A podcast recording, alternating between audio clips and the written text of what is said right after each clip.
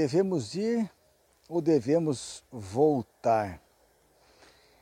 E esta é uma grande pergunta que nós devemos fazer a nós todos os dias. E é a pergunta que eu começo o tema recomeçando a grande comissão e o discipulado dentro da proposta é tempo de recomeçar. Vamos lá em Mateus 28, o último capítulo, os, do, os três últimos versículos, a partir do versículo 18 de Mateus 28. Chegando-se Jesus, falou-lhes, dizendo: É-me dado todo o poder no céu e na terra. Portanto, ide e fazei discípulos de todos os povos, batizando-os em nome do Pai e do Filho e do Espírito Santo ensinando-os a obedecer a todas as coisas que eu vos tenho mandado. E certamente estou convosco todos os dias até a consumação do século. O que nós temos aqui?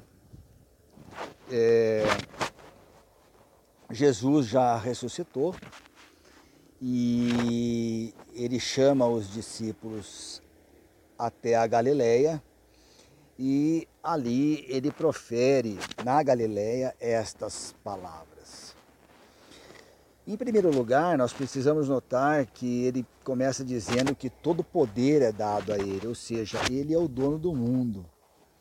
Ele é aquele que tem é, todo o reinado sob sua autoridade, sob sua prerrogativa.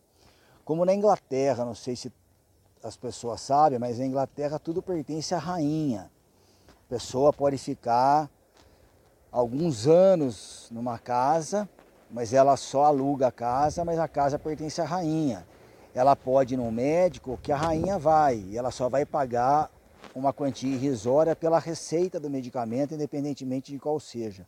Por quê? Porque lá tudo pertence à rainha, mas ao mesmo tempo tudo pertence a todos. É essa que é a grande maravilha. E aqui Jesus está mostrando isso, que os seus discípulos também eles têm é, todo o poder sobre o mundo, mas não o poder material que a imensa maioria quer, mas o poder espiritual. Então, ele prossegue dizendo: portanto, ide e fazei discípulos. O que é fazer discípulos? É viver de acordo com a vontade de Cristo. E viver de acordo com a vontade de Cristo é reconhecer que Ele é o mestre da vida. E em seguida ele fala, é, discípulos de todos os povos. Olha aqui, a inclusão do reino, não, não exclui ninguém. Batizando-os em nome do Pai, do Filho e do Espírito Santo, ensinando-os a obedecer a todas as coisas que eu vos tenho mandado. Veja, aqui a gente tem que perceber que o reino ele é uma realidade concreta, né? Ele não é uma abstração que virá depois da nossa morte, mas não, ele começa aqui, agora e tem que ser vivenciado aqui e agora. E, e ele diz: Estou convosco todos os dias, ou seja, é o presente, ele está. Ele não é que ele estará, ele já está. Mas a palavra de Deus ela é tão maravilhosa que nós precisamos ultrapassar um pouco essa proposta inicial de recomeçar após o, a grande comissão e o discipulado. Por que eu estou dizendo isso? Porque muitas vezes nós não devemos ainda ir nós precisamos, antes de ir, voltar.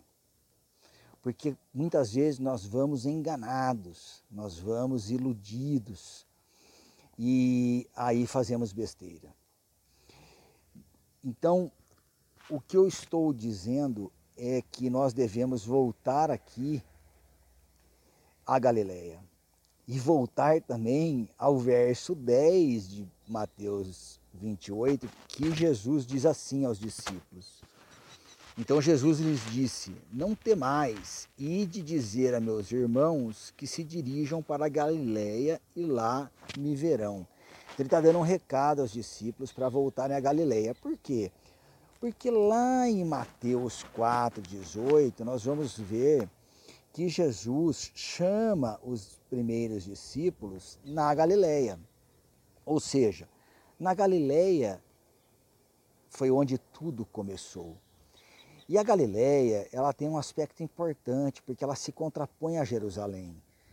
Ela é tão malquista, tão mal vista, que os fariseus chegam a perguntar para Jesus: Ah, você vem da Galileia, mas da Galileia não pode vir nenhum profeta, querendo negar a messianidade de Jesus Cristo.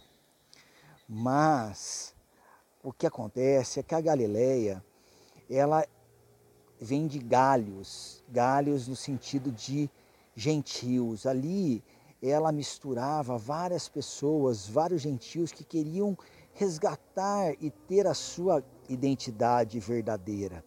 Já em Jerusalém, nós temos o contrário. Nós temos pessoas com identidades falsas, os hipócritas, os fariseus, os mestres da lei. E na Galileia, é interessante porque ela fica num vale e bem abaixo, bem no fundo, né? Mas ali é, haviam muitos processos e Jesus curava esses processos. Por quê? Porque havia uma batalha espiritual, havia uma discussão ali, um debate, né?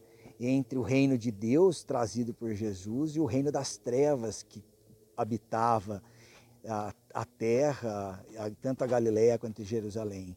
No entanto, em Jerusalém nós não vamos ver ninguém possesso, nós vamos ver pessoas apenas querendo matar umas às outras. Por que isso? Porque em Jerusalém Satanás tinha domínio total, não tinha confronto com o reino de Deus, não tinha debate. Todo mundo ali em, em Jerusalém tinha certeza, convicção falsa de que o que ensinava, de que vivia, estava de acordo com o reino de Deus.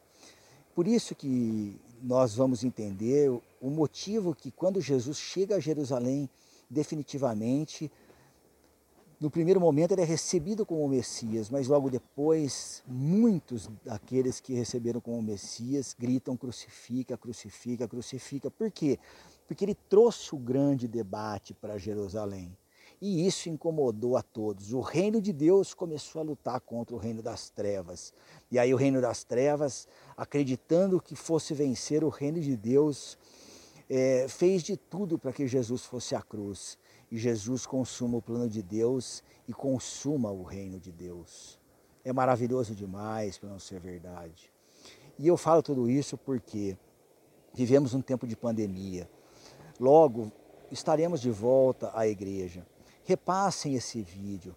Eu, eu estou aqui ó, em cima de uma goiabeira. Natanael estava debaixo de uma figueira e Jesus o chamou.